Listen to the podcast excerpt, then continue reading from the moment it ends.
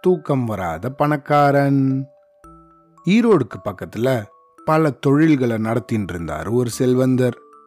ஒரு நாள் நடுராத்திரி ஆச்சு.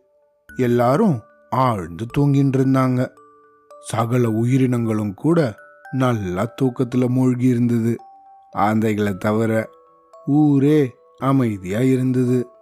ஆனா இந்த செல்வந்தருக்கோ சுத்தமாக தூக்கம் வரல. அதனால் மொட்டை மாடியில் கொஞ்ச நேரம் நடந்துட்டு வரலாம் அப்படின்னு போனார். அப்படி நடந்துட்டு இருக்கும்போது கொஞ்ச தூரத்தில் யாரோ ஒருத்தர் தன்னோட வீட்டு திண்ணையில் தலைமாட்டில் கை வச்சு நிம்மதியாக தூங்கின்னு இருந்தாரு. அதை பார்த்த இந்த செல்வந்தருக்கு ஏன் நம்மளால் இந்த மாதிரி தூங்க முடியல? அப்படின்னு நினைக்க ஆரம்பிச்சாரு. தன் வீட்டு காவலாளியை எழுப்பி அந்த வீட்டு திண்ணைக்கு அனுப்பி அப்படி தூங்கிட்டு இருந்தவரை எழுப்பி இங்கே கூட்டிட்டு வர சொன்னார். இந்த காவலாளியோ தூக்கத்திலேருந்து எழுந்து தலையை சொரிஞ்சுட்டே அந்த வீட்டு திண்ணைக்கிட்ட போனான் அங்கே தூங்கிட்டு இருந்தவரை கொஞ்சம் அப்படி தட்டி எழுப்பினான் அட யாரையாது இந்த தூங்குற நேரத்தில் ஏன் என்னை எழுப்பி தொல்லை பண்ணுற அப்படின்னு அங்கே தூங்கிட்டு இருந்தவர் கேட்டாரு. அட நீங்கள் வேற நானும் அங்கே தூங்கிட்டு இருந்தேன். அதோ அங்கே ஒரு மாளிகை இருக்குல்ல அதோட முதலாளி உங்களை கூட்டின்னு வர சொன்னார் அப்படின்னு சொன்னான் இந்த காவலாளி.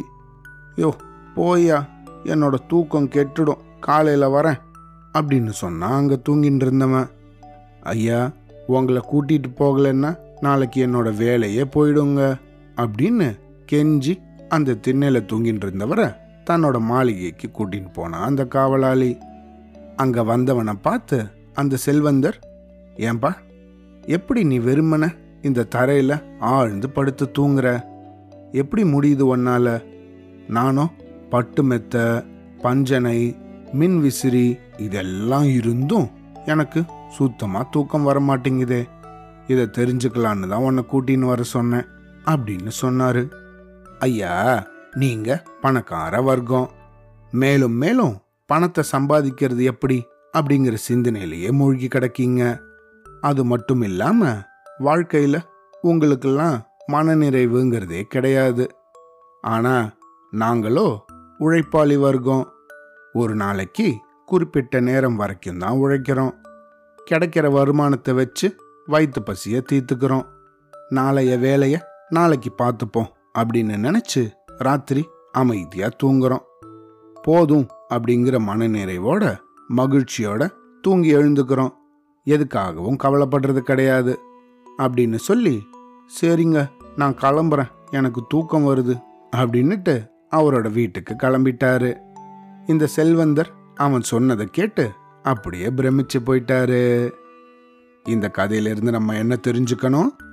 நம்ம வாழ்க்கையில நாளைக்கு எவ்வளவு பெரிய இடத்த அடைஞ்சாலும் மேலும் முன்னேறதுக்கு நம்ம கனவு காணலாம். ஆனா எப்பையும் பேராசைப்படக்கூடாது. ஏன்னா போதுமென்ற மனமே பொன் செய்யும் மருந்து. சரியா? அவ்வளோதான்